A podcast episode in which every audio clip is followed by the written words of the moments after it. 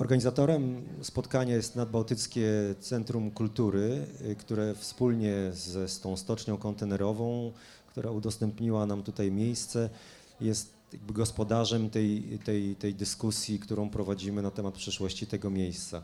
Dzisiejszym gościem Państwa jest e, dr Anna Golędzinowska, która jest y, najważniejsze w naszej dyskusji, jest radną miasta Gdańska, czyli w pewnym sensie i oczywiście też jest gdańszczanką, ale też jest urbanistką, czyli może popatrzeć e, jakby na kwestie rozwoju tych przestrzeni takim trochę innym, profesjonalnym głosem, znaczy wzrokiem i dzisiaj właśnie o tych kwestiach będziemy rozmawiać, o przestrzeniach publicznych.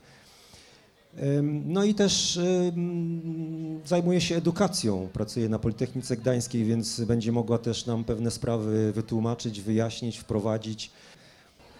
E, dzień dobry Państwu, bardzo mi miło Państwa teraz osobiście przywitać po pokonaniu drobnych e, problemów technicznych. E, właściwie wszystko, co powiedział Roman, jest prawdą. Ja dodam jeszcze, że jestem przede wszystkim gdańszczanką i też to przy jednym z tych spotkań stoczniowych wspominałam.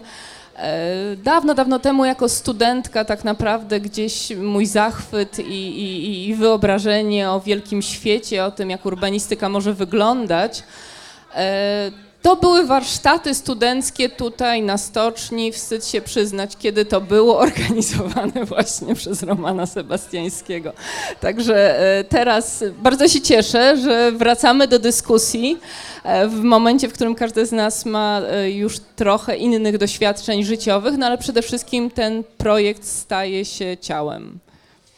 No właśnie, Aniu.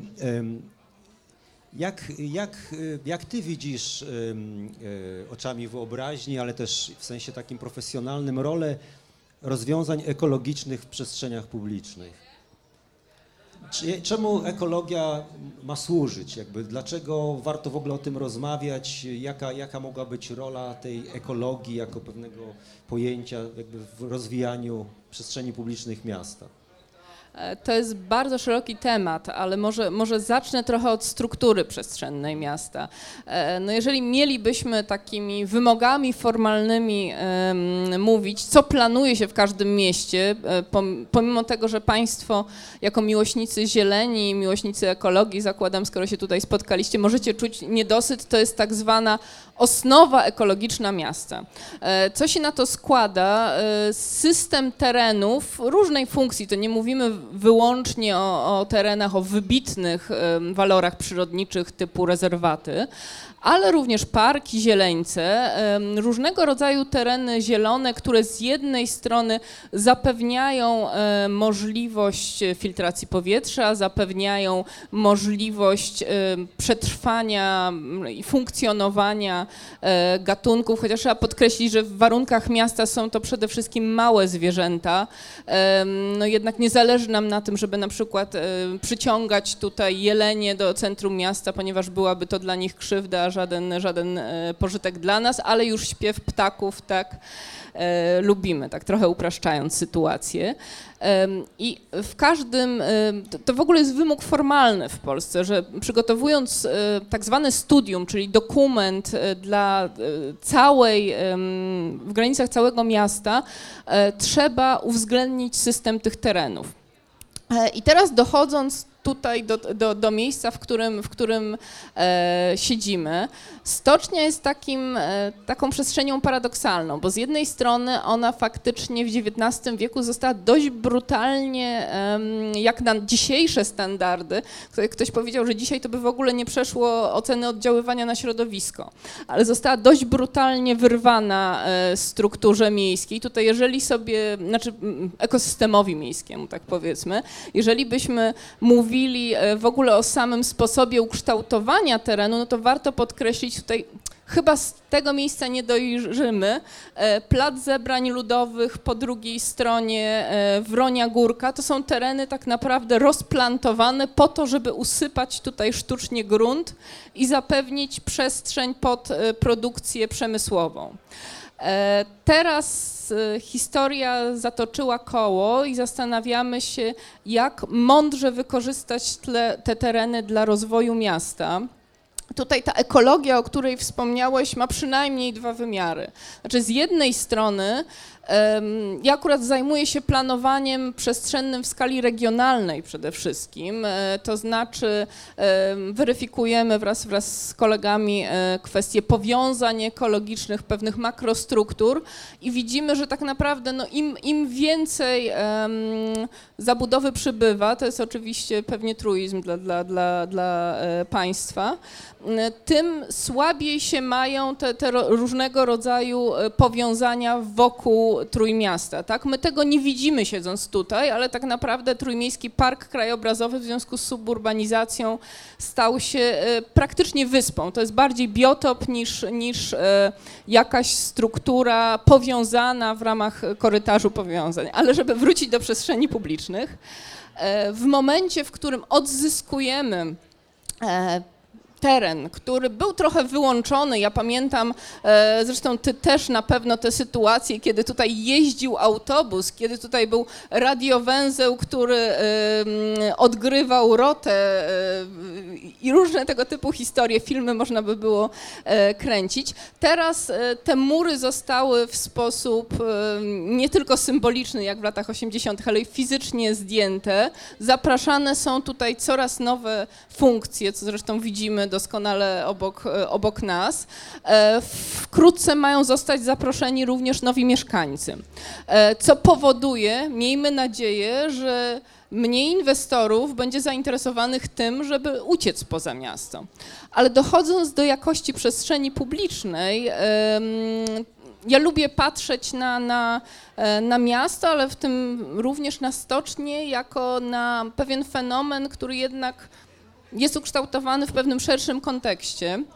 E, jeżeli popatrzymy tutaj w moją w tym momencie prawą stronę, e, za linią komunikacyjną mamy, mamy naprawdę ogromny unikat. Mamy Park Sztefensów, miejsce z chyba największą koncentracją, uwaga, pomników przyrody, pomimo, że to jest park położony w samym centrum Gdańska.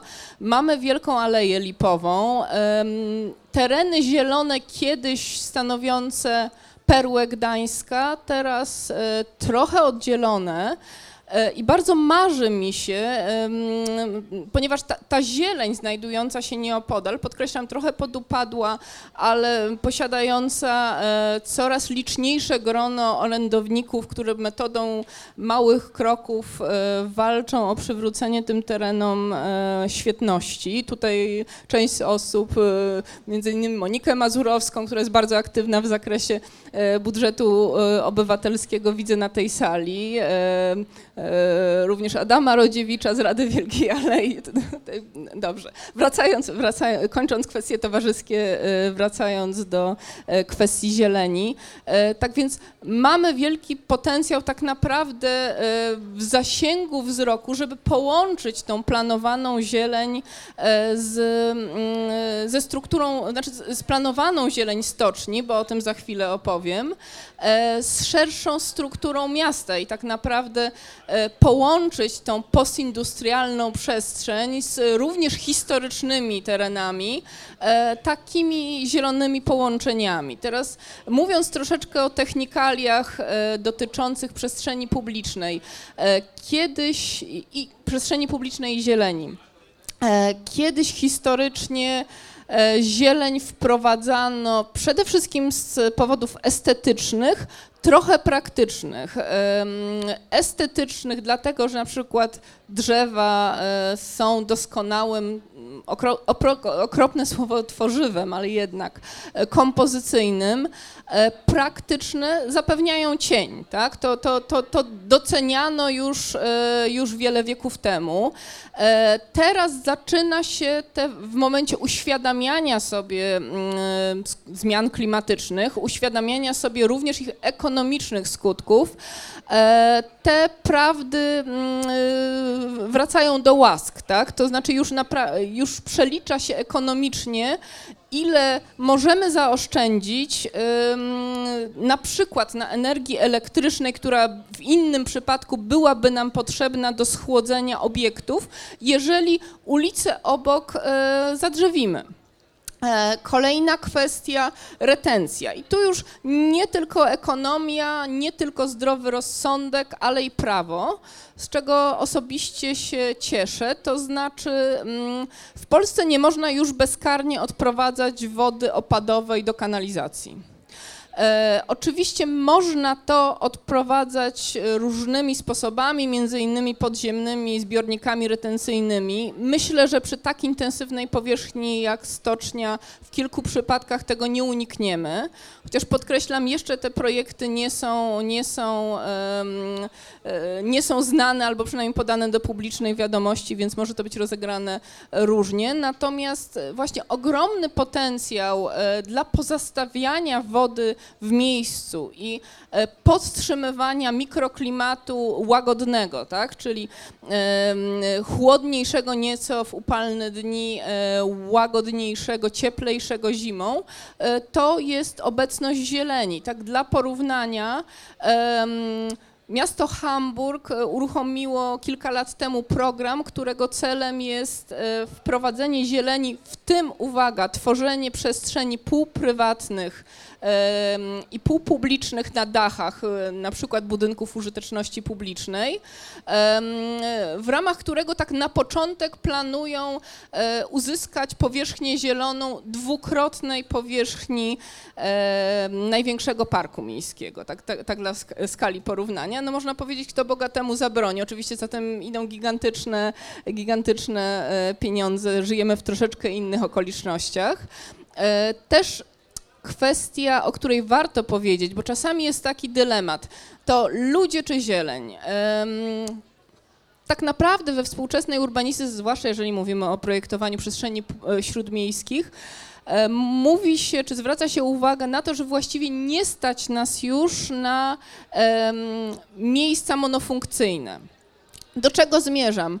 To samo miejsce może być e, placem e, powiem coś być może dla części Państwa kontrowersyjnego, utwardzonym, a jednocześnie może być naładowane zielenią. Pamiętajmy o tym, że zieleń to nie jest tylko e, powierzchnia pozioma, oczywiście to, to jest naj, pewnie e, kulturowo najbliższy nam wariant, ale to jest też e, zieleń w elewacjach, to są też różnego rodzaju struktury niejako wkomponowywane w, w architekturę. To jest bardzo ciekawy trend, jeżeli się przyjrzymy budynkom użyteczności publicznej, no przede wszystkim w Niemczech, ale, ale mm, też w różnych krajach zachodnich, e, coraz częściej, tak jak tak mi przychodzi do głowy, że powiedzmy w XIX wieku e, wybitne korporacje chciały zaimponować tym w XIX-XX e, wieku, że budynek jest coraz, coraz wyższy, mamy coraz lepsze możliwości techniczne, coraz śmielej wykorzystujemy na przykład stal.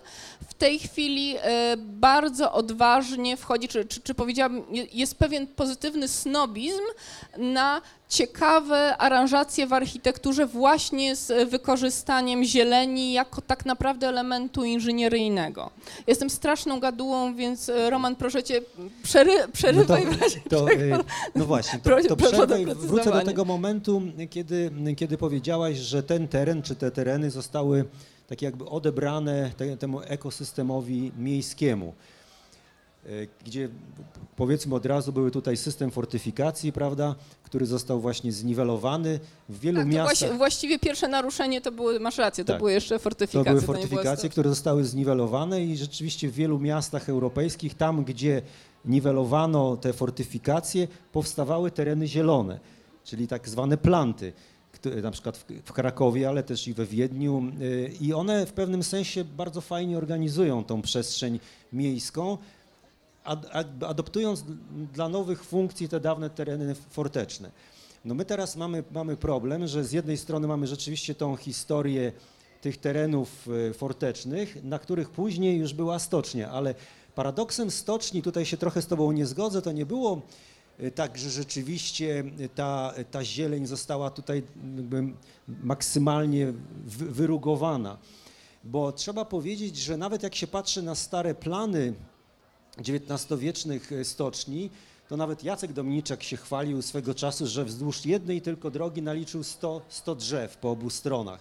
Były założenia e, quasi takie parkowo-skwerkowe, była, no, no przy willi dyrektora był cały taki ogród jakby zorganizowany. Przy budynku dyrekcji też był cały taki skwerek. To mówimy o XIX wieku. Po wojnie to widać nawet na, na, na, na starszych tych fotografiach, no stocznia jest zielona, jest, ma, ma bardzo dużą ilość drzew, ma bardzo dużą ilość zieleni takiej niskiej i można by się zastanawiać, czy to było świadome, celowe. No my już teraz wiemy, że to było świadome działanie. To było działanie stoczniowców do takiej humanizacji właśnie pracy, czyli oni już chcieli pracować w takich zhumanizowanych warunkach, właśnie nie takiej brudnej, ciężkiej pracy takiej fizycznej, ale, ale też w otoczeniu właśnie zieleni, która tą, tą pracę humanizowała. Powstawały małe ogródki, które były pielęgnowane przez pracowników, w tym również między innymi przez, przez Annę Walentynowicz. Więc tej zieleni było bardzo dużo i ona była świadomie tutaj kultywowana. Był ogrodnik e, miejski, znaczy ogrodnik stoczniowy, który był na etacie i jego celem było hodowla kwiatów, różnych, różnego typu roślin, pielęgnowanie i tak dalej, doglądanie. Więc paradoksem byłoby teraz, to jest taki mój slogan w pewnym sensie. Paradoksem byłoby teraz, gdyby w tym nowym już miejskim urbanizmie, czy śródmiejskim urbanizmie, który powstanie na bazie tych plantów niby potencjalnych po, y, po tych fortyfikacjach i po ciężkim przemyśle stoczniowym, gdyby w tym nowym organizmie było mniej zieleni niż było nawet w tym ciężkim przemyśle, prawda? I teraz właśnie pytanie do Ciebie, ponieważ tyle drzew zostało już jakby wyciętych, ta zieleń została w dużym stopniu zniszczona. W jaki sposób powinniśmy teraz myśleć o, jakby, o jej odtworzeniu? Czy w jaką, jakby, do jakiego stopnia powinniśmy? Czy powinniśmy na przykład, bo były takie też koncepcje urbanistyczne, na przykład odtwarzania właśnie tych fortyfikacji w pewnych e, działaniach takich ogrodowych. Czyli, że parkami, układem parków jakby sygnalizujemy przebieg tych, tych fortów, tych, tych bastionów, prawda? No to był oczywiście taki skrajny, bym powiedział, ekologiczny, taki no, ten y, bardzo kosztowny z punktu widzenia deweloperskiego pomysł, bo rzeczywiście tych terenów zielonych było, było dużo. Ale jak, jak ty byś ewentualnie właśnie widziała granie tutaj y, y, zielenią, jako, jako, czy zielenią, czy właśnie jakby ekolo, ekologią, szerzej, szerzej, szerzej mówiąc, w przestrzeniach publicznych te, jakby tej nowej dzielnicy? E, znaczy, oczywiście o uproszczenie, tak, jeżeli chodzi o, o, o tą kwestię, którą poruszyłam wcześniej, bo jeżeli popatrzymy y, no, na poziom y, zapotrzebowania dotyczącego remediacji gruntów i tak dalej. Y, no jednak stocznia była sporą wyrwą w ekosystemie, ale, ale nie, nie, y, nie o tym wątku, wracając teraz do Twojego pytania. E, faktycznie to, o ile pamiętam, była koncepcja świętej pamięci Mirosława Hrynkiewicza tak. z, y, z tymi nasydzeniami fortyfikacyjnymi czy nawiązującymi. Ja przyznam, że w ogóle nie jestem szczególną miłośniczką tego trendu konserwatorskiego, bo często widujemy gdzieś tam e, na przykład próbę odtworzenia historycznych murów. To, to znowu zależy od architekta. To można zrobić w sposób bardzo e, ciekawy, ale można to zrobić w sposób taki, który absolutnie nie daje nam do myślenia. Tu myślę, że jednak powinniśmy skupić się na podkreślaniu zielenią istoty stoczni. Znaczy, jeżeli mielibyśmy, tak teraz przyszło mi, przyszło mi do głowy, jeżeli mielibyśmy e, cofać się do pewnych wzorców historycznych, e, to być może w przestrzeni stoczni ciekawiej by było odtworzyć elementy młodego miasta, które. Częściowo są już przez archeologów e, doprecyzowane, gdzie, gdzie były te granice e, Młodego Miasta, co więcej, gdzie były ulice w Młodym Mieście, niż te fortyfikacje, które e, znaczy trudno powiedzieć. Tutaj mój, mój mąż być może będzie polemizował jako osoba specjalizująca się w historii architektury e, i, i, rozwoju struktur miejskich. E, młode miasto też było strukturą efemeryczną, tak? natomiast wydaje mi się e, strukturą znacznie bardziej legendarną niż te fortyfikacje, które akurat Gdańsk ma to szczęście, nieszczęście, że ten czas plantowania nie został w pełni wykorzystany zgodnie z ówczesnymi trendami, co mam na myśli południowy układ fortyfikacji się zachował, co uważam w tym momencie jest elementem korzystnym, mamy bardzo ciekawe punkty widokowe. Ale wracając do, do elementów charakterystycznych na terenie stoczni, z jednej strony Słyszałam, że ten pomysł już się pojawił e, w grupie projektowej, która odpowiada za Stocznię Cesarską, żeby właśnie odtworzyć to, co działo się w latach 70., 80., czyli te takie, e, można, znaczy, można zażartować, że stoczniowcy e, uprawiali urban gardening, zanim stało się to modne i, i zanim świat e, podchwycił ten trend. E, faktycznie e, na świecie znanych jest trochę bardzo ciekawych realizacji w zakresie architektury krajobrazu, które podkreślają na przykład zrujnowane krajobrazy poprzemysłowe. Takie doskonałe przykłady są na przykład w Zagłębiu Rury w ramach IBY już ze 20 lat temu zrealizowane, gdzie tam w taki postmodernistyczny sposób wytwarzano wnętrza o zróżnicowanym charakterze. Część była naturalistyczna, e, część, e, część miała charakter takich założeń nawiązujących do, do epoki baroku. E, myślę, że tutaj z jednej strony wszystkie te kwestie, o których powiedziałam wcześniej, to znaczy nawet tutaj po tym, po tym prowizorycznie zaaranżowanym miejscu widzimy, że, że, że pewien pewna ustronność, pewna intymność, którą, którą dają nam e, czy te nasadzone trawy, czy, czy tymczasowo wstawione drzewa, powoduje, że ludzie w tym miejscu czują się dobrze, tak? Pomimo, że mamy tak naprawdę bardzo minimalistyczny sposób zagospodarowania nie widzę innej możliwości niż e, taka sama rola w przestrzeniach publicznych, przestrzeniach spotkań przyszłej już docelowo zagospodarowanej stoczni czy młodego miasta. E, osobiście uważam, że e, ta zieleń powinna być, że, że trudno tutaj mówić o jakimś jednym kodzie w zakresie gatunków, kolorystyki, konwencji ogrodniczej. To na pewno powinno być projektowane w połączeniu z formami architektonicznymi, które mają e, stanąć wokół. Jak doskonale wiemy, będą e, fragmenty stoczni ten, e, ta cała strefa, która, która ma być wpisana e, na listę UNESCO, gdzie być może w ogóle za chwilę przeczytamy, że w ramach zaleceń UNESCO jest właśnie odtworzenie tych XIX-wiecznych szpalerów.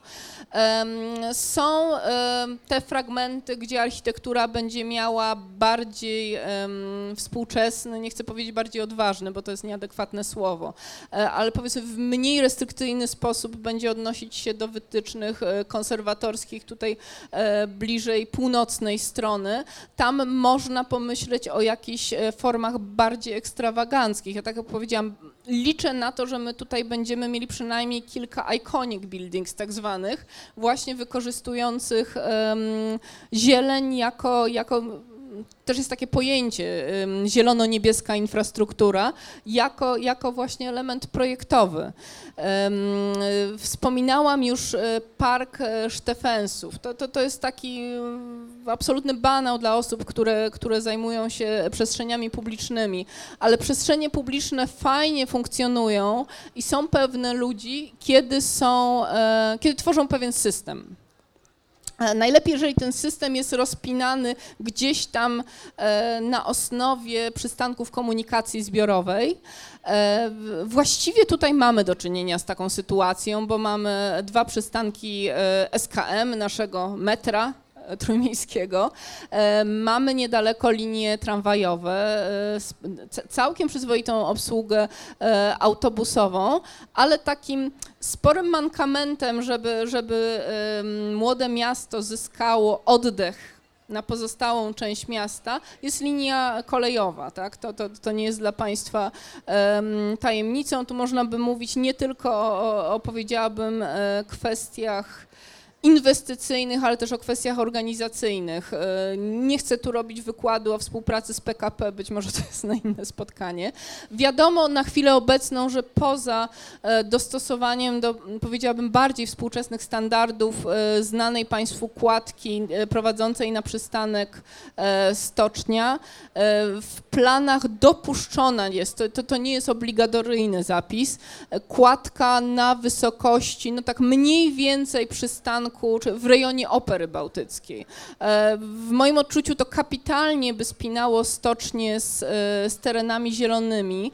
Wiadomym też jest, co, co, co, co, co takie trochę tutaj element prywatny, e, że pewnego rodzaju przestrzeń publiczna ma się ukonstytuować wokół pomnika ofiar czy tego wydarzenia tragicznego ćwierć wieku temu w Stoczni Gdańskiej to jest takie dość, również pod względem krajobrazowym, specyficzne miejsce. Powyżej mamy zachowany gmach hali z napisem Stocznia Gdańska, który również w trakcie tej dyskusji um, z przedstawicielami Narodowego Instytutu Dziedzictwa był omawiany jako duży potencjał do, do, e, do wyciągnięcia charakteru miejsca. I tutaj wiem, że w planach inwestora e, jest plac publiczny w tym miejscu. Wydaje się to wymarzone miejsce, żeby stworzyć tam taki zielony oddech, właśnie zielone nawiązanie w kierunku Parku Sztefensów, e, pewne też kompozycyjne spięcie tego, tego układu. Czy się to uda? No, pod, podobno przedstawiciele inwestora, nie wiem czy akurat tego są z nami, e, bardzo gorąco zachęcam. Nie widzę właśnie. Nie widzę niestety. Chyba nie ma. To porozmawiajmy właśnie e, chwilę, bo e, rzeczywiście ta wizja takiego splantowania, jakby tutaj, że stworzymy tutaj coś w rodzaju takich plantów i jednocześnie domkniemy taki ring, bo to, to, to, nie jest tak dokładnie, że tylko od południa mamy te, te, fortyfikacje zamienione powiedzmy na takie troszeczkę jakby planty, właśnie zielone tereny, bo, bo i od zachodu, prawda, y, też. I, I, gdyby tutaj można było zamknąć też, też takim układem terenów zielonych właśnie poprzez prac zebrań ludowych, park Sztefensów i jakby tutaj, no to rzeczywiście mielibyśmy taki zielony ring ala niezależnie czy ono to będzie jakby honorowało te, te, te przebieg tych dawnych fortyfikacji, czy nie, ale rzeczywiście zamknęłoby taki zielony ring wokół tego historycznego Ja, ja może centrum. tylko mhm. dopowiem, że była taka koncepcja, myśmy nawet nawiązali współpracę z, z Hewelianum, znaczy między, bo ja w tym momencie występowałam jako Politechnika, może e, mhm. podkreślmy, mhm. z Hewelianum e, tutaj konsultantami byli, było Biuro Rozwoju Gdańska i Gdański Zarząd Dróg i Zieleni. Jak wykorzystać bo mm, no tutaj jest pewną niewiadomą, jaki będzie program funkcjonalny, tak? E, mówi się, że ma być Muzeum Sztuki Współczesnej, czy oddział Sztuki Współczesnej, e, natomiast jeszcze jak, jaki, jakie tu będą funkcje publiczne, dokładnie nie wiadomo. Tymczasem znowu, po drugiej stronie torów mamy Hewelianum, e, mamy Politechnikę, mamy Gdański Uniwersytet Medyczny, mamy Operę Bałtycką, gdzieś tam po środku ten absolutnie absolutnie niedoceniony i fantastyczny Park Sztefensów i podjęliśmy rozmowę z tymi e, podmiotami. Oni przyjęli to z dużym zainteresowaniem że tak naprawdę przy odpowiednim, odpowiedniej zmianie układu komunikacyjnego, przy pewnych ułatwieniach dla pieszych, e, pewnej być może narracji edukacyjnej, jakichś tablicach informacyjnych, możemy tutaj stworzyć, bo fizycznie to są niezbyt odległe miejsca, mhm. tak? To, to, to jest kwestia niestety pewnych e, barier przede wszystkim w przemieszczaniu się pieszych i rowerzystów.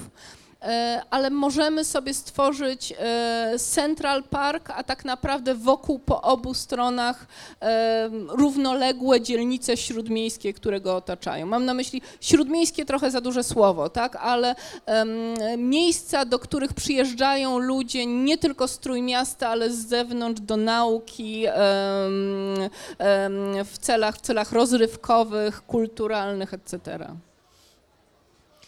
No tak się zastanawiam, no, bo jest oczywiście też koncepcja, żeby Opera Bałtycka była na terenie postoczniowym, bo były dwa, przypominam, były dwie lokalizacje brane pod uwagę na polskim haku i na terenach postoczniowych i zdecydowanie wygrała jednak ta lokalizacja na terenach postoczniowych, ale to jest, y, to jest y, temat sprzed prawie być może 10 lat, także nie wiem jak to wygląda teraz, bo to oczywiście są kwestie finansowe, ale, ale no, gdyby załóżmy jeszcze ta funkcja publiczna się tutaj pojawiła w przypadku opery, no to byłby dodatkowy magnes, który by rzeczywiście tutaj ściągał te, te, te funkcje publiczne jakby na, na te tereny.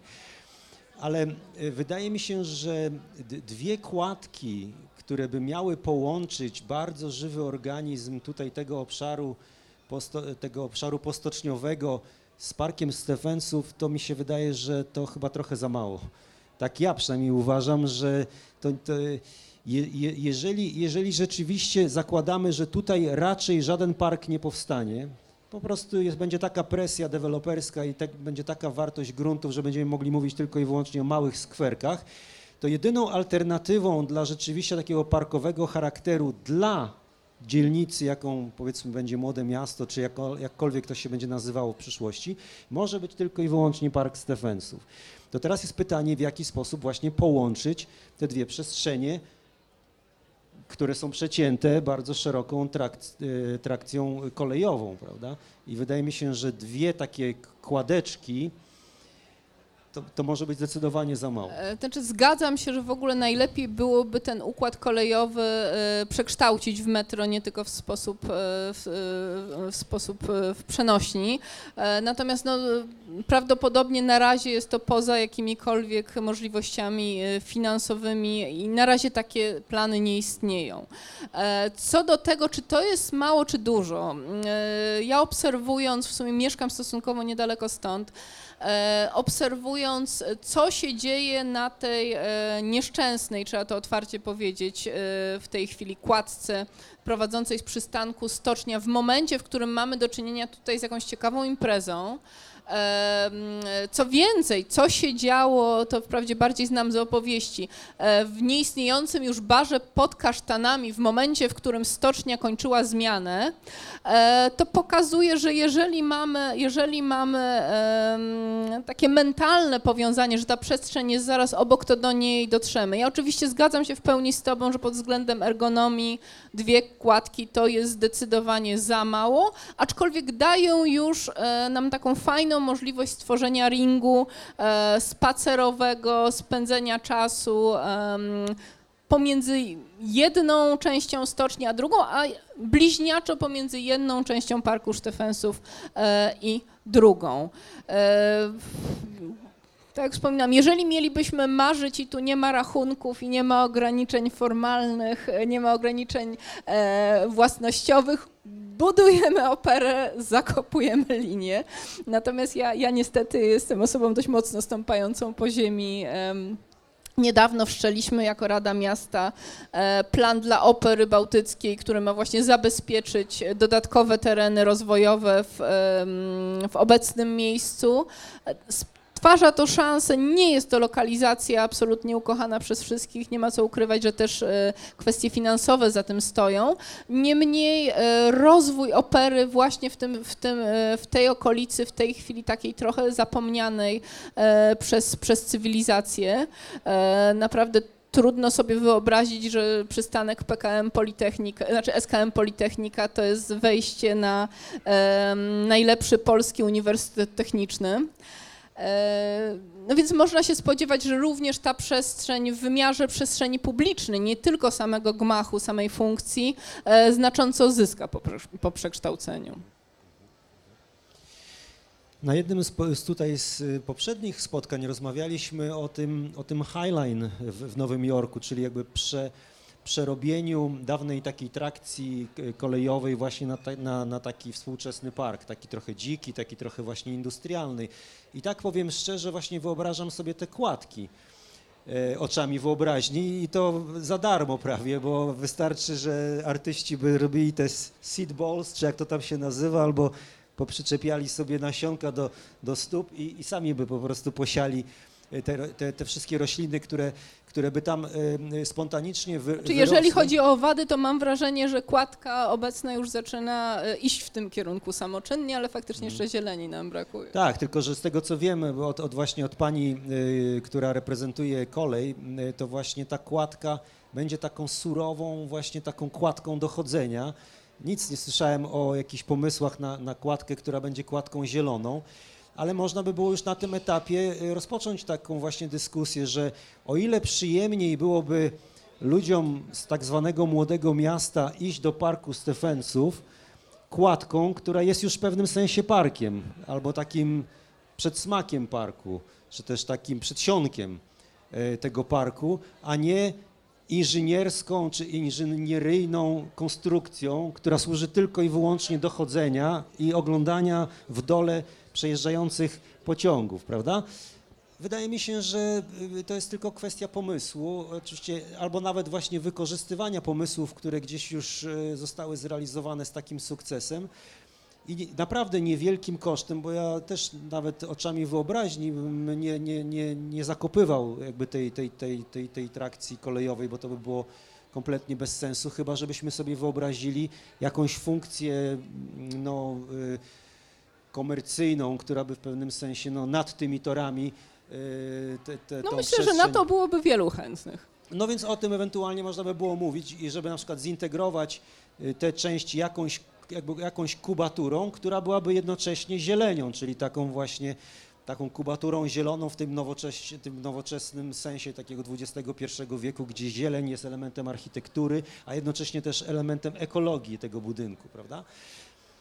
Ale to tak na marginesie taki, taki właśnie, tak, taka, taka sugestia, żeby być może właśnie, no, skoro już tylko mają być te dwie, to przynajmniej niech będą szerokie i niech będą właśnie też takim elementem zielonym. Pomysł doskonały. Fakt, że Dziękuję. Highlane nie do końca, powiedziałabym, element autorski, taki tutaj nasz gdański, że to by trzeba było stworzyć, tak? Highlane to, to, to był pewien upcycling istniejącej e, infrastruktury. E, czemu nie? No, e, powiem, powiem tak. Do odważnych świat należy. Ja też mocno, jeżeli chodzi o taki zielony wymiar Gdańska, liczę na przyszłą perspektywę finansową Unii Europejskiej. Tutaj przepraszam, że schodzę znowu do kwestii prozaicznych. Mam świadomość e, pewnych wyzwań, które, które tutaj już są na stole, między innymi Wielkiej Alei Lipowej. E, I, i, powstrzymania tej, tej, e, tej degradacji związanej w dużej mierze mm, presją środowiska miejskiego. E, ale być może, no tylko tutaj no, następne spotkanie zapraszamy PKP, jeżeli będzie. Bo bez ich zgody to... No nie, no tak, no właśnie temu służą spotkania i temu służą dyskusje, żeby się właśnie spotykać i dyskutować, albo jak się kogoś albo takie, nie zaprosi. Albo takie eksperymentatorium Politechniki, o, na zielonej kładce. To, to by było coś. Jeżeli chodzi o Hamburg, to jak najbardziej ten program miejski jest połączony z Living Labem, czyli, czyli jednocześnie e, jest bardzo dokładna, e, bardzo dokładne mierzenie tych efektów ekonomiczno-ekologicznych. E, no i w założeniu ma to służyć dalej rozw- najwłaściwszemu rozwojowi tego systemu zazieleń zielonych dachów. Mhm. No, a, a porozmawiajmy w takim razie troszeczkę o wodzie, bo wspomniałaś tak trochę y, jakby na marginesie o, o tych kwestiach retencji.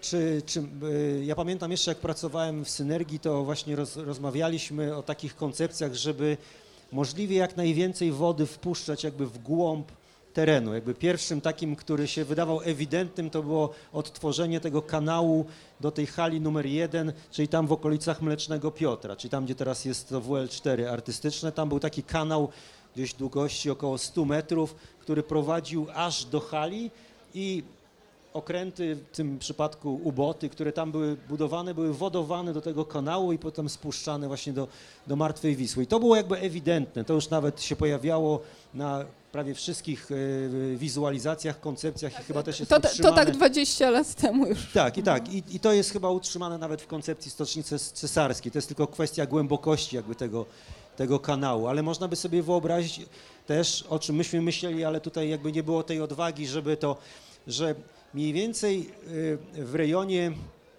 tej, tej przyszłej, czy też planowanej drogi do wolności leci ten tak zwany potok siedlecki, tylko że leci po prostu w rurze betonowej pod ziemią.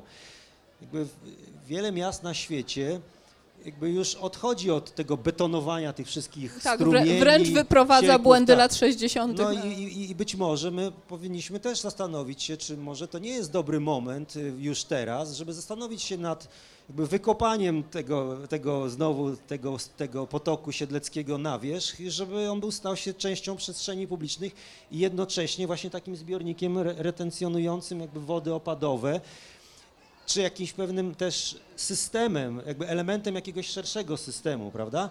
Który też w pewnym sensie mógłby nawiązywać też do tych fortyfikacji, które tam kiedyś były, które przecież miały te fosy, prawda? Ale to już tylko tak powiedzmy, no już puszczając wodze fantazji, ale chodzi raczej o pewne takie pragmatyczne nawiązywanie do, do, do, do, do tego, co jest, albo do tego, co było, prawda?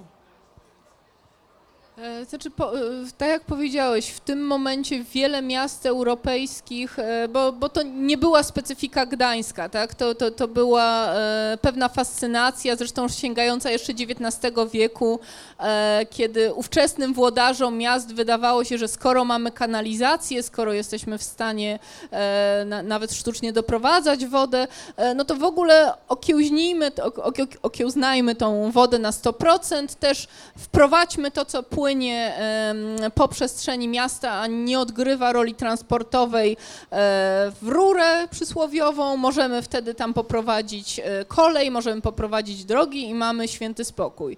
E, Z biegiem czasu okazało się, że to nie zawsze działa.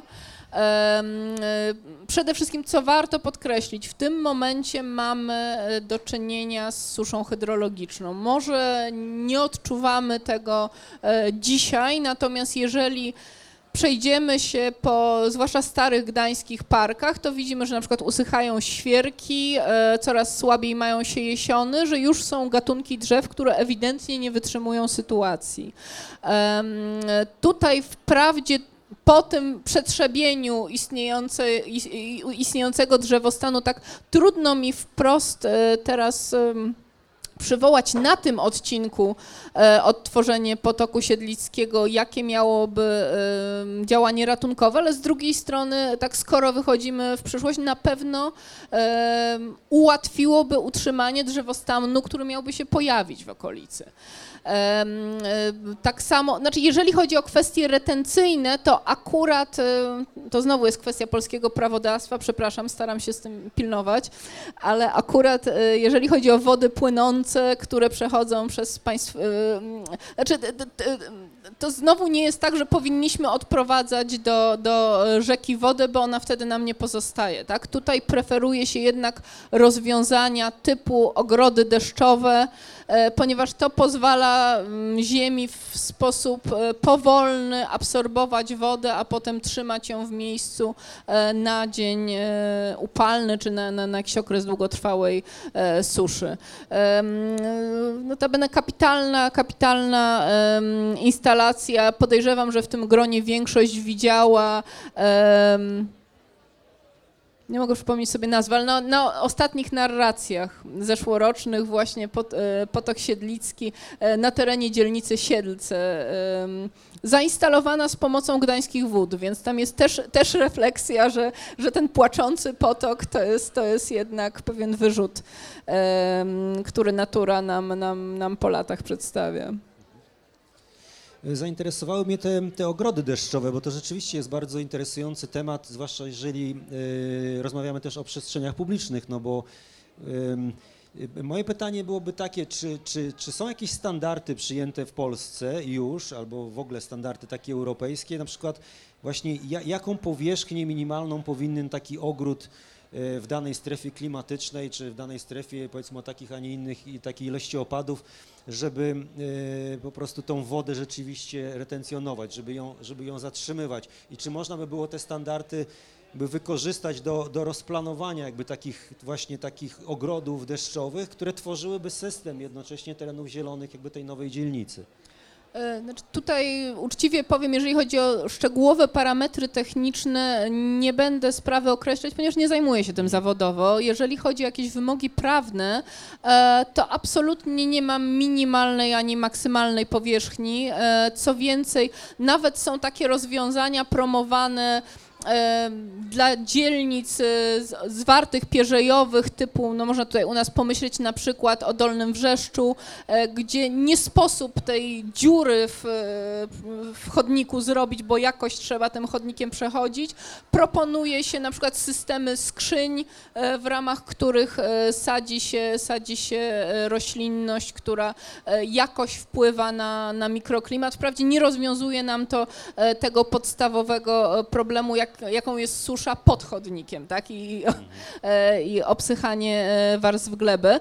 Natomiast e, jeżeli popatrzymy na niektóre systemy zabezpieczenia bryły korzeniowej drzew, to w pewien sposób to też jest taki system, e, system um, ogrodu deszczowego. To znaczy one są tak konstruowane, to są specjalne mieszanki żwirów, specjalne e, klatki e, niejako na korzenie, e, zabezpieczające te korzenie e, przed ugniataniem e, przechodniów bądź samochodów, zależnie jaka to jest struktura, e, które powoduje, że pomimo, że my widzimy jako przechodnie tylko drzewo, które tam ma powiedzmy kilkadziesiąt centymetrów obwoluty, to tam jest potężna przestrzeń na ten system e, korzeniowy i naprawdę dobra możliwość absorpcji wody, jeżeli to jest właściwie wykonane. No ja mimo wszystko wolałbym tą zieleń widzieć, tak. przynajmniej tutaj w stoczni, gdzie ta szansa jeszcze istnieje. Ale i... chodzi mi o to, że tam, tak, gdzie tak. nie da rady mhm. zrobić trawnika, to przynajmniej da mhm. radę wsadzić mhm. drzewo. No ja myślę, że my powoli będziemy już przechodzić do jakiejś dyskusji, chyba że miałabyś jeszcze coś takiego jako, jako puentę do dodania. Yy, może jakąś szaloną wizję przygotowałaś na koniec. Słuchaj, pracujesz nade mną i, i mam wrażenie, że coraz lepiej mi idzie z szalonymi wizjami, ale Aha. umówmy się, że, że, że naprawdę jak spotkamy się z PKP, to e, w sprawie Zielonego Mostu, to, to, to, to będzie absolutnie szaleństwo dekady dla mnie. Okej. Okay. No to... Przynajmniej dekady. Ojej. To będziemy, tak zrobimy taki challenge. No dobrze, to może, może Państwo macie jakieś przemyślenia, jakąś, jakieś refleksje albo wręcz pytania, chcielibyście jakiś wątek pociągnąć albo coś zaproponować szalonego. Y, dobrze. Y, mam pytanie dotyczące właśnie y, propozycji, może nie plantów, no bo wiadomo, że od strony miasta są to tereny najbardziej atrakcyjne dla deweloperów, ale bardziej kwestie bulwaru, nad Martwą Wisłą i nad ewentualnie Motławą, tak? Wiadomo, że tutaj jest kwestia też własnościowa, jaki jest pas techniczny, który mm, należy do czy zarządu portu mm, tak, morskiego, czy tutaj jest pod w jurysdykcji w ogóle Urzędu Morskiego w Gdyni, ale generalnie z punktu widzenia tworzenia jakiegokolwiek takiego ciągu też spacerowego, to wydaje się, że od, od ujścia właściwie kanału Raduni do Motławy, takim naturalnym łukiem komunikacyjnym pieszym, który można wykorzystać czy na tereny alei, czy tego typu rzeczy, to jest właśnie powiedzmy ten waterfront przysłowiowy, tak? I tak naprawdę doprowadzenie go w rejon tutaj, gdzie się znajdujemy, stoczni, stoczni Szychała, przez Drewnicę, tak? I dalej w kierunku parku, e, parku Sztefensów, to jest właśnie ewentualnie, właściwie technicznie wydaje się, jedyna taka możliwość wykonania tego, bo e, wiedząc, że mamy do kilkanaście kilkunastu właścicieli gruntów, prawda, którzy mają niektórzy już pozwolenia na budowę, to tutaj wprowadzenie systemu, ja nie mówię o, o tym, że te, ta zieleń się nie będzie pojawiać, ale prawda, wprowadzenie systemu zieleni, no na to jest już trochę za późno, tak? Mamy od 16 lat plany miejscowe.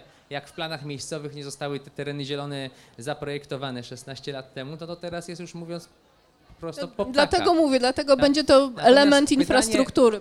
Pytanie teraz właśnie mam, dobrze? E, e, pytanie moje dotyczy tego, jak miasto e, może ewentualnie wspierać na etapie właśnie istniejących już planów, ewentualnie kwestie tworzenia takich rzeczy, to jest jedna rzecz.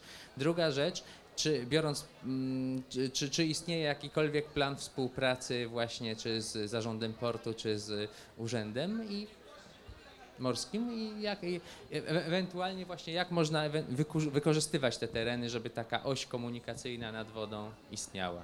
Piotr Samul. E, dziękuję za to pytanie. Faktycznie e, tu nawet przypominam sobie, znaczy to, to, to jest kwestia odtworzenia źródeł, ale nawet przypominam sobie jakiś wykład pani profesor Rozmarynowskiej, że faktycznie była w pewnym momencie taka tendencja, jeszcze tego relikty widzimy gdzieś tam w okolicach e, ulicy Wiosny Ludów, że nabrzeża obsadzano kasztanowcami. Wydaje się to wizja atrakcyjna, to co Pan przedstawił, i, i, i słusznie powiedziane, że bardzo zdroworozsądkowa. Jeżeli chodzi o działania Gdańskiego Zarządu Dróg i Zieleni, przyznam, że o niczym takim jeszcze nie słyszałam w kontekście akurat dokładnie tego projektu. E, niewykluczonym jest, że teraz tworząc plan, e, plan zarządzania e, związany z UNESCO, to jest dobry moment, żeby powrócić do tej dyskusji, bo wiadomo, że ten plan wiąże zarówno podmioty miejskie, prywatne, jak i, jak i Skarbu Państwa. Jeżeli chodzi o jakiś taki program w rodzaju, nie wiem, Miejskiego Drzewa Plus, e, faktycznie funkcjonuje w Gdańsku coś takiego jak bank nasadzeń drzew, chociaż w tej chwili z pewnymi problemami, tu można by było mówić e, o genezie tego, tego e, systemu. Polegało to na tym, w momencie, w którym opłaty E, niejako karne za wycinkę drzewa były przed Lex Szyszko znacznie wyższe.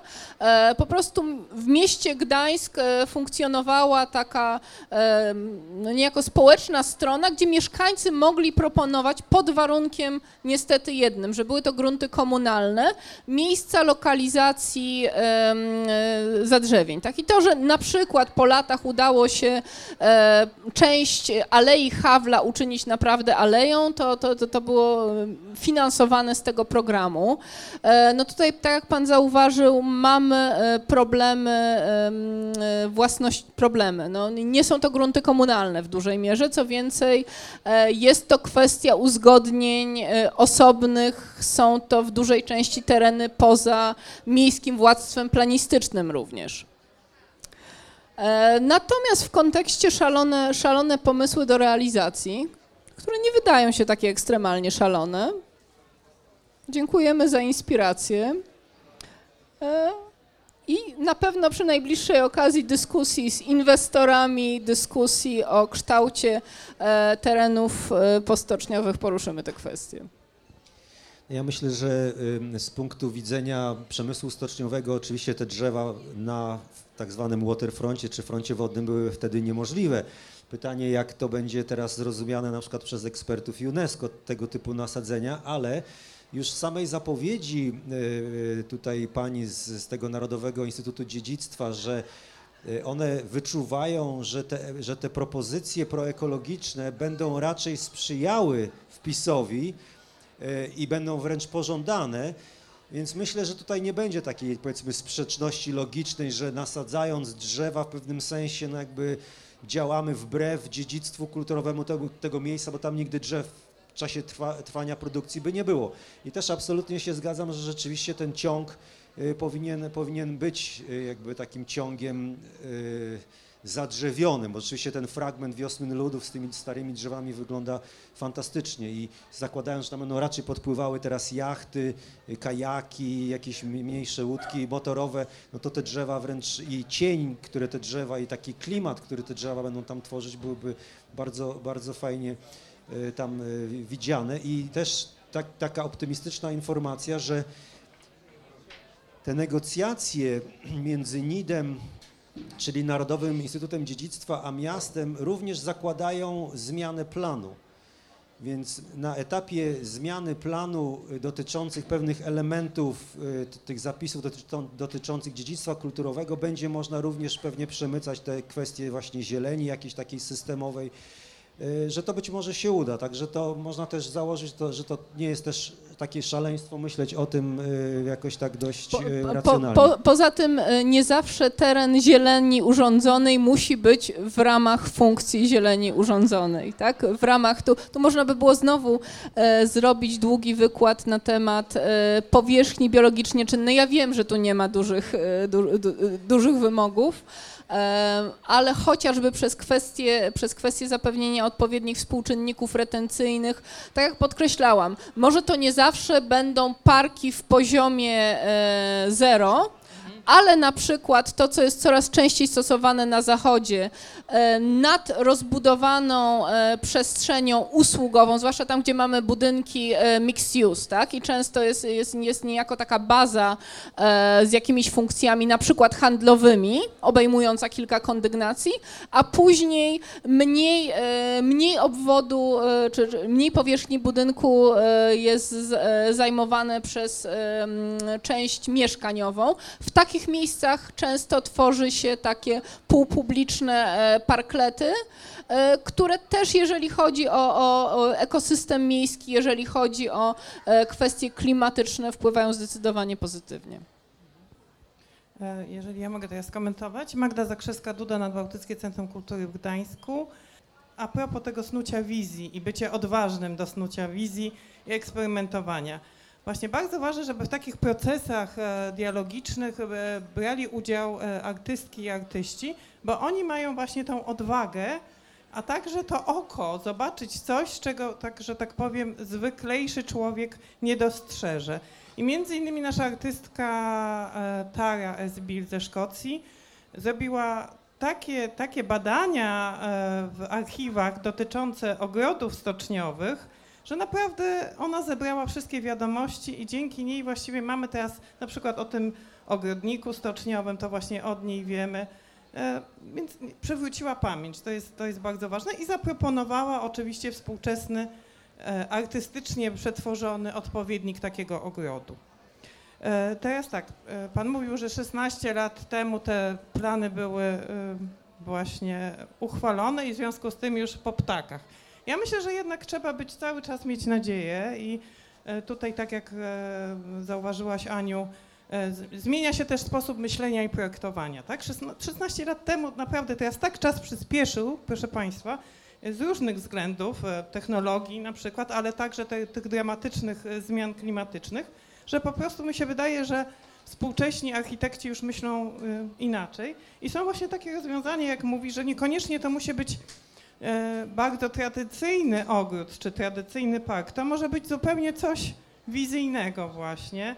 Tak jak są już proponowane wieżowce, gdzie właściwie na każdym balkonie jest jakieś drzewko, skąd zwisają jakieś winobluszcze. Nawet nie proponowane, przepraszam, wychodzę w słowo, e, mhm. polecam Mediolan, Bosco no Verticale. No tak. Wprawdzie jest to takie, nie jest to do zastosowania masowego, nie ma co ukrywać, ale już takie projekty się dzieją. No właśnie, chodzi mi o to, że są już projekty, są wizje, o których na pewno 16 lat temu tym, e, którzy proponowali plan zagospodarowania, e, się nie śniło i którym nawet teraz, dzisiaj nam się nie śni, ale jeżeli dużo osób kreatywnych e, wpuścimy w, ten, w tę tą rozmowę, to nawet na tym, co już jest uchwalone, według mnie e, będzie można jakieś ciekawe pomysły zrealizować. A ja bym tylko tak szybciutko chciała, bo to, to, to dzisiejsze wystąpienie jest takie końcowe, ale przez nie się przewija, przewijają pomysły, o których dyskutowaliśmy tutaj podczas naszych ostatnich trzech spotkań. A więc tak, więc mówiliśmy o ogrodzie Solidarności, czyli te, te ogrody społeczne nazwaliśmy nazwą ogrodu Solidarności, myślę, że bardzo adekwatną do tego miejsca, bo także chodziło o dzielenie się, nie tylko po prostu o uprawianie ogrodu czy uprawianie warzyw, ale dzielenie się w sensie społecznym. E, mówiliśmy o dzikiej e, i, i ten pomysł e, artystka Agnieszka Wołoćko zaproponowała. Mówiliśmy o dzikiej zieleni. Tutaj artysta Filip Ignatowicz w sposób wspaniały mówił o tym symbolicznym przełożeniu wolności, bo to miejsce jest też symbolem wolności, na zieleń, czyli stworzyć takie miejsce, gdzie ta zieleń będzie dziko rosła, chociażby w takim nie do końca odbudowanej ruinie, o której na przykład zostawić jedno takie miejsce, które by mogło być trochę przez roślinność też e, oczywiście pod kontrolą zaanektowane. Mówiliśmy w końcu ostatnio o takiej solidarności z tymi e, najsłabszy, najsłabszymi, jak gdyby mieszkańcami Gdańska, bo oni nie mają żadnej reprezentacji praktycznie, czyli z nieludzkimi mieszkańcami e, naszego miasta, zwierzętami. I i, I też właśnie jak stworzyć takie obszary, gdzie one, e, te, te mniejsze zwierzęta mogłyby się dobrze czuć. I te, te, te propozycje dzisiaj dyskutowane, ja widzę, że tutaj one jak gdyby nawiązują do tego, jak gdyby wchłaniają te wszystkie nasze pomysły dotychczasowe. e, no, oczywiście myśląc i dzieląc się e, różnymi pomysłami. Także ważne jest ten, wspominając o Hewelianum, Politechnice, takie obszary edukacyjne, które by, w, których też by się znalazły e, ekosystemy. Czyli nie wszystko musi być tak do końca jakąś grządką, skwerem czy rabatką, ale może być takim kawałkiem właśnie dzikiej przyrody, która by miała walory e, edukacyjne. I tak chciałam tutaj może też Państwa zainspirować, bo widzę osoby, które poprzednio były, może coś Wam się jeszcze nasunęło e, tutaj naszej dyskusji. Dobrze, już zaraz przekazuję. Dzień dobry, Rafał Budziak. E, Z punktu widzenia laika takie mam pytanie, E, bo mamy tutaj takie śmiałe wizje, e, bardzo ciekawe założenia urbanistyczne. Natomiast z tyłu mamy, przepraszam za dosadność, cztery pały, które zbliżają nas, chodzi mi o Wałową, które nas bardziej zbliżają estetycznie do rogu e, Alei Rzeczypospolitej i Kołobrzeskiej niż do Hafen City w Hamburgu. I mam pytanie, czy miasto, e, biorąc pod uwagę bardzo skomplikowaną strukturę własnościową tych terenów, ma skuteczne środki do tego, żeby e, zapobiegać tego typu incydentom, jak to z tyłu? Dziękuję. Jeżeli mówimy o tak zwanych twardych narzędziach, nie. Dobre zarządzanie miastem, choć e, jest to wyzwanie trudne w tym przypadku, czy będzie wyzwaniem trudnym, e, to jest również funkcja negocjacyjna. No wydaje mi się, że również sam nastrój e, dyskusji z Narodowym Instytutem Dziedzictwa, otwartość inwestorów pokazuje, że oczywiście to nie są instytucje charytatywne, Natomiast oni w Gdańsku chcą postawić coś, co będzie ich pozytywnym wyróżnikiem. Ma pan prawo do, do wątpliwości, ponieważ pan użył tej nazwy, mnie trochę nie wy, czy tego określenia, mnie trochę nie wypada. Myślę, że wszyscy domyślają się, o którą inwestycję chodzi. E, mnie ona również bulwersuje. E, Natomiast mam nadzieję, znaczy sprzeciw opinii publicznej, zdania opinii publicznej są, są e, tak radykalne, że e, wydaje mi się, że nikt, kto chce tutaj pozostawić Gdańsk jako, jako miasto e, dobrej inwestycji, prestiżowej inwestycji, już sobie na coś takiego nie pozwoli. Ja tutaj mimo wszystko nie byłbym takim, tu bym stanął troszeczkę po pana stronie, nie byłbym takim optymistą, że rzeczywiście możemy znowu zaufać Ja, ponownie. ja nie jestem optymistką, Aha. ja szukam nadziei. Aha, no właśnie. Ale ta nadzieja, ta nadzieja naprawdę jest, ona jest mało racjonalna, bo, bo y, biznes naprawdę kieruje się tylko jedną wartością, zyskiem. Jeżeli w tym zysku jest prestiż taki na przykład, żeby się pokazać gdzieś tam, no to się to jakby te parę złotych dołoży, ale jeżeli tak jak w przypadku y, tej, tego bastionu wałowej, tego prestiżu nikt nie potrzebuje, bo tak naprawdę buduje dla konkretnego klienta, który jest zdefiniowany odtąd dotąd i ten klient kupi tam mieszkanie. Tutaj takiej nadziei bym nie miał. Uważam, że rzeczywiście trzeba te standardy, na, na których nam zależy, po prostu wpisywać właśnie do, do, do planu, bo to są wartości, które dotyczą tak zwanego dobra wspólnego i właśnie plany miejscowe powinny przede wszystkim zabezpieczać interes publiczny. A kwestie este- estetyki y, i tego, co my widzimy w elewacjach, bo tego, co tam jest w środku, jak są rozwiązane mieszkania, jakby to nas nie interesuje. To niech sobie inwestor to robi po swojemu i rzeczywiście niech słucha tylko i wyłącznie tych swoich klientów. Ale to, co jest na zewnątrz, to jest, nasza wspól, to jest nasze wspólne dobro i to rzeczywiście powinno być kodyfikowane za, pomio- za pomocą prawa lokalnego. Tak przynajmniej uważam. E, Zgadzam się i podkreślam, e, że ten plan przyjęty, o ile pamiętam, 17 lat temu dla tego miejsca był błędem. Natomiast e, w tym momencie miasto, bo pytanie mm, zostało zadane, co miasto może, tak? E, Miasto może podjąć zmianę miejscowego planu zagospodarowania przestrzennego, natomiast to to jest kwestia negocjacji, tak?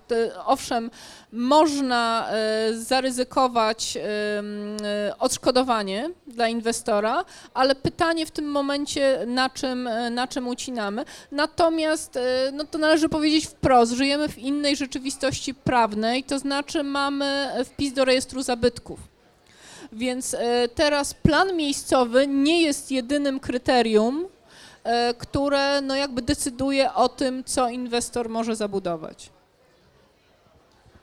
Tak, ale jeszcze tylko jedno zdanie podkreślam, że jest rzeczywiście wola również po stronie inwestorów, czyli właścicieli, do zmiany planu. Także ten plan rzeczywiście on nie jest taki święty. Jest rzeczywiście duża szansa, że ten plan będzie albo zmieniany we fragmentach, albo nawet w jakiejś większej całości. Także wtedy będzie można trochę wyrównać jakby te kwestie dotyczące z jednej strony jakby tych nadrzędnych wpisów do rejestru i jednocześnie przemycić na przykład kwestie szacunku dla lokalnych materiałów, dla lokalnej estetyki, jakby wprowadzić te elementy do zapisów już tych, tych nowych planów.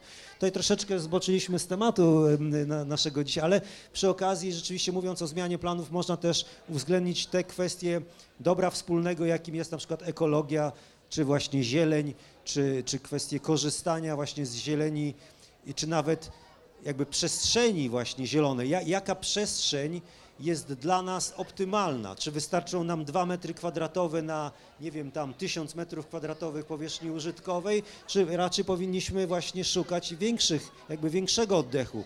Tym bardziej, że pamiętam takie rozmowy właśnie z artystami na samym początku tych przemian, gdzie większość z nich się wypowiadała i tak samo mieszkańców, że ponieważ tak zwana starówka, czyli jakby główne miasto jest przestrzenią bardzo taką ściśniętą, to może właśnie tereny postoczniowe powinny dać ten oddech, powinny właśnie gwarantować przestrzeń, powinny zostać zabudowane, ale też z szacunkiem dla przestrzeni, a tą przestrzeń wolną, tak zwaną, właśnie mogłaby wypełnić zieleń.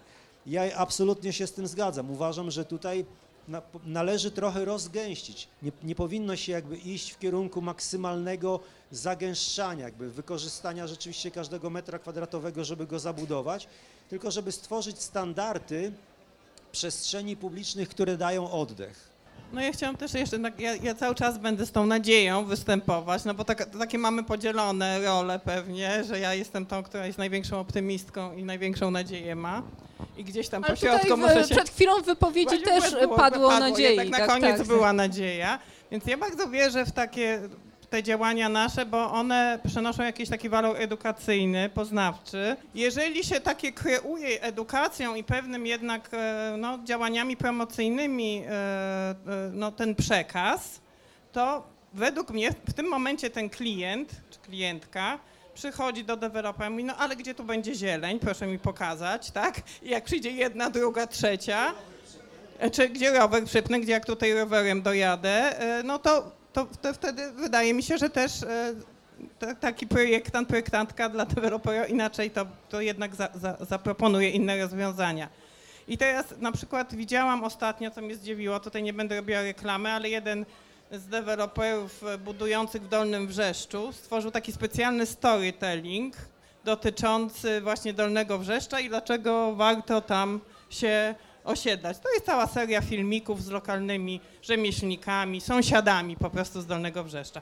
I teraz tak, jeżeli my, proszę Państwa, czyli ludzie, aktywiści, aktywistki, artyści, artystki, ludzie kultury, jeżeli my taką narrację pewną, takie, takie słowa pewne, jeżeli takie koncepty będziemy, będziemy na, narzucać też, no to one zostaną. Ja się bardzo bym cieszyła, gdyby one zostały podebrane, ukradzione, e, nie wiem, pożyczone e, w takiej, takim storytellingu e, deweloperskim.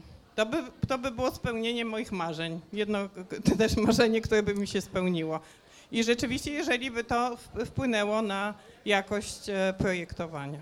Znaczy, tak trochę anegdotycznie, jeżeli Państwo sobie przejrzycie oferty, e, to zwróćcie uwagę, jak często jest napisane blisko zieleń, tak? Oczywiście możemy powiedzieć, co z tej zieleni jest na, na, na mojej działce, ale, ale e, to już jest argument dostrzegany. Dobry wieczór, Monika Mazurowska z tej strony.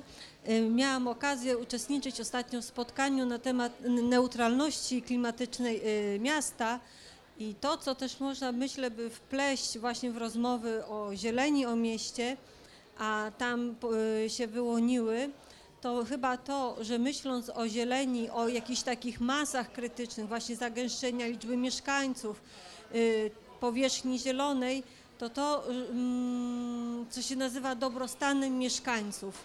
Bo to nie jest tylko tak, postawmy drzewo, no bo teraz wszyscy stawiają drzewa, tylko właśnie jest pytanie, y, ile tych drzew musi być, żebyśmy my się w danym miejscu czuli dobrze, czuli zdrowo i to, co tutaj pani powiedziała, chyba musimy próbować wdrukowywać sobie właśnie, sobie mieszkańcom, społeczeństwu, że tu były zawsze drzewa, tu był szpaler drzew. Jeżeli setki osób usłyszą, że tu były drzewa, może uda się zrobić jakiś happening, że w jakieś lato staną parklety, staną y, donice z zielenią, no to każdy będzie przekonany, że no, tu nie może być inaczej niż zielono.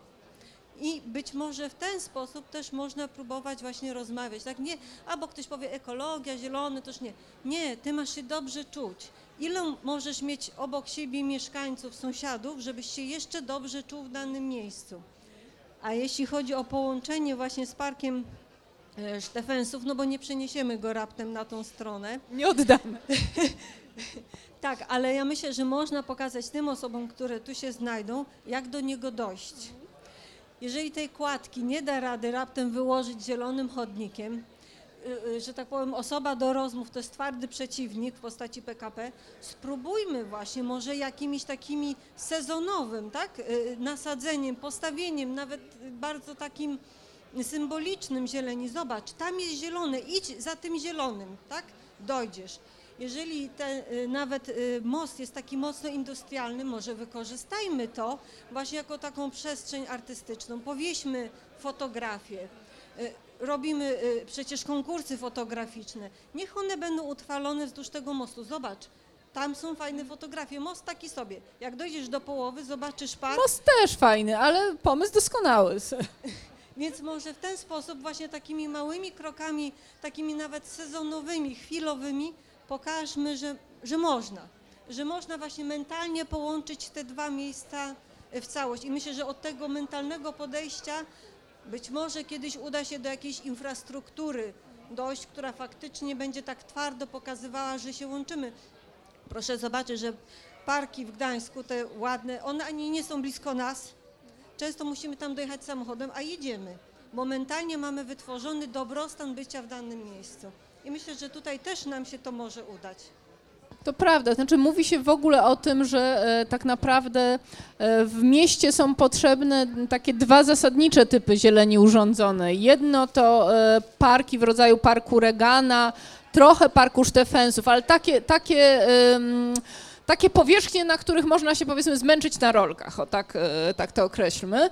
Natomiast e, każdy mieszkaniec powinien mieć w zasięgu maksymalnie, tak a propos tych standardów e, dobrostanu, które są trudne do skwantyfikowania, acz prowadzone są badania na ten temat, że w takim dobrze urządzonym mieście najdalej w odległości 15, 15 minut od miejsca zamieszkania powinno być miejsce, gdzie mogę w cieniu usiąść z książką i, i się wyciszyć, tak? To mogą być jakieś pocket parki, to mogą być e, mniejsze przestrzenie, ale właśnie ta grupa kilkunastu, kilkudziesięciu drzew, cień, e, śpiew ptaków. Tak, ja mam nadzieję, że po prostu e, deweloperzy usłyszą nasz głos i może też zechcą organizować takie akcje, E, efemeryczne akcje, krótkotrwałe i e, zobaczą sami, to będzie dla nich też interesujące doświadczenie, jak ludzie reagują na pewne rozwiązania, więc tutaj bardzo dziękuję za, za taką inspirację i podpowiedź. Myślę, że trzeba dalej to podać, podać dalej i, i miejmy nadzieję, że będzie to wprowadzane w życie. Tutaj siedzi E, wicedyrektor Nadbałtyckiego Centrum Kultury, Renata Dymarska. Mam nadzieję, że też usłyszało, bo to może być też pomysł na nasze jakieś działanie, więc e, tak, i my na pewno podejmujemy... Nadbałtyckie Centrum Kultury na Żółtym Moście już mi się podoba. podejmujemy tak. wyzwanie, myślę. A tam i koncert można zrobić, słuchajcie, to nie tylko występ. No nie, wiele rzeczy myślę można zrobić. Ja tylko może nie, Państwo nie wiedzą, ale warto właśnie tutaj kontynuując to, co Magda powiedziała, y, powiedzieć wyraźnie, że y, oprócz tego, że się spotykamy w bardzo fajnych y, okolicznościach przyrody, jak, jak to się mówi, i sobie bardzo ciekawie rozmawiamy, to, to, to, to treść tych naszych rozmów jest zawsze dostępna w podcastach, czyli ktoś, kto nie mógł dzisiaj być albo na jakimś z naszych spotkań, może sobie całą tą rozmowę odsłuchać, to jest pierwsza rzecz. Druga rzecz, przygotowujemy z każdego z takiego spotkania raporty, które są taką esencją jakby najważniejszych rzeczy i one będą opublikowane w formie takiego raportu końcowego, czyli po tych czterech spotkaniach przygotujemy taki raport, który zostanie rozesłany też do różnych tak zwanych, tak, jakby pierwsza część naszego projektu, która dyskutowała jakby y, y, różne kwestie miejskie, nie tylko dziedzictwo, ale też właśnie ekologię, przestrzenie publiczne, woda, pamięć. Mieliśmy tych kategorii sześć i około tam 40 osób przez prawie rok dyskutowało y, w ramach poszczególnych kategorii różne pomysły. I one zostały właśnie tutaj jakby opublikowane, wydane i rozesłane do wszystkich interesariuszy. I tak naprawdę my, tak, my to nazywamy marzenia do spełnienia. I właśnie część z tych marzeń dotyczące właśnie tej kategorii ekologia my już rozwijamy teraz, także jakby awansujemy te pomysły, które tutaj już zostały zapisane w postaci, nazwijmy to takich postulatów, prawda, czy pomysłów, takich bardzo ogólnych, strategicznych postulatów, czy takich wizji. Te, teraz one są już dyskutowane na poziomie takim, operacjo, takim operacyjnym i ten raport, który przygotujemy po tej serii czterech spotkań wakacyjnych też zostanie jakby upubliczniony, tak, zostanie dołączony jakby do tego raportu i, i różni interesariusze czy decydenci będą mogli mieć do tego wgląd i będą mogli wykorzystać różne te pomysły, czy powiedzmy kontynuować pewne, pewne wątki, które my tutaj roz, rozpoczęliśmy. To tak kontynuując jeszcze myśl e, Bastionu Wałowa, gdzie e, absolutnie nie ma miejsca już na żadną, żadną tam przestrzeń zieloną i tak dalej. E, I wiadomo, że wszystko zależy od stosunków własnościowych. My nie przeskoczymy tego i czy nie można na przykład, czy miasto dysponuje na przykład możliwościami wykorzystania tego, czym dysponujemy Chodzi mi na przykład o prawo wodne. E, tak jak tu Pan wspominał, ciekawą, ciekawym pomysłem jest e, odkrycie może cieków wodnych, e, które jako woda płynąca pozwolą na zagospodarowanie tych no, niewielkich odcinków terenu wzdłuż cieku wodnego, gdzie mogłyby mieć miejsce jakieś nasadzenia i tak dalej. I na takie rozwiązanie, no, e, z racji tego, że no, to jest prawo powszechnie obowiązujące, no to by było trudno, że tak powiem, no, storpedować coś takiego. I, I, czy nie byłoby to, czy nie byłaby to jedyna możliwość, że tak powiem, bo ja nie widzę, ja nie widzę, patrząc na Bastion Wałowa e, i e, znając stosunki własnościowe tutaj i, i e, e, presję właścicieli do bardzo, bardzo e, no, takiego gęstego zagospodarowania terenu, ja nie widzę tutaj no, miejsca na te nasze piękne wizje. Jedyną, moim zdaniem, jedyną realną, jeżeli mówimy o po prostu realnych rozwiązaniach, E, jedynym realnym pomysłem jest po prostu wykorzystanie cieków wodnych i prawa, prawa wodnego jako, jako, e, jako czegoś skutecznego. Dziękuję. E, znaczy, tutaj tak naprawdę należałoby włączyć prawnika w naszą dyskusję. Według mojej wiedzy i rozpoznania tematu, to, to wręcz przeciwnie. Znaczy, E, o, o, ile sama jestem entuzjastką wody płynącej, o tyle w polskim systemie prawnym e, w tej chwili wody płynące e, tak naprawdę należą do Państwowego Gospodarstwa Wodnego Wody Polskie. Ale z cyklu da się jednak. E, jest inna, inna zależność retencyjna, nazwijmy to, która wpływa nam już na zagospodarowanie przestrzenne. I nie mam tutaj na myśli kultowego już podatku deszczowego, e, czy jak to ktoś e, teraz popularyzuje, anty, antybetonowego. Jeżeli chodzi o wytyczne, wymogi gdańskich wód, tak, czyli dawnych gdańskich melioracji, udało się dokonać dość dużej rewolucji. Mniej więcej od dwóch lat inwestor, który występuje e, o pozwolenie na budowę, jest zobowiązany na swojej działce. Jeżeli to jest zlewnia taka dość dobrze obsłużona, e, czyli prawdopodobnie będą to te tereny, to e, jest zobowiązany zatrzymać e, mniej więcej połowę letniego, lato to jest, e, dodam ten okres, kiedy mamy najwyższe opady, połowę letnie, e, miesięcznego letniego opadu na swojej działce. E, W momencie, w którym jest to gorsza zlewnia, to jest, czyli mówimy o 30 mm opadu. E, Jeżeli jest to gorsza zlewnia, to nawet sięga to 60 mm opadu, co naprawdę powoduje, jeżeli Państwo pa- pojadą na te najnowsze osiedla, że takie rozwiązanie jak ogród deszczowy to już nie jest panaberia. To jest po prostu już przekalkulowana kwestia, że to trzeba zrobić, e, no bo inaczej nie będzie można ustawić tych budynków. No to proponuję zakończyć na, y, na dzisiaj tą oficjalną część taką mikrofonową i tak jak mówię, no będziemy tu jeszcze przez chwilę, jeżeli Państwo chcecie sobie podyskutować bardziej tak swobodnie, nieformalnie, bez mikrofonów, to, to jak najbardziej możemy, możemy też i bez nagrywania i bez nazwisk dalej kontynuować. Polecam. Dziękuję bardzo. Dziękujemy.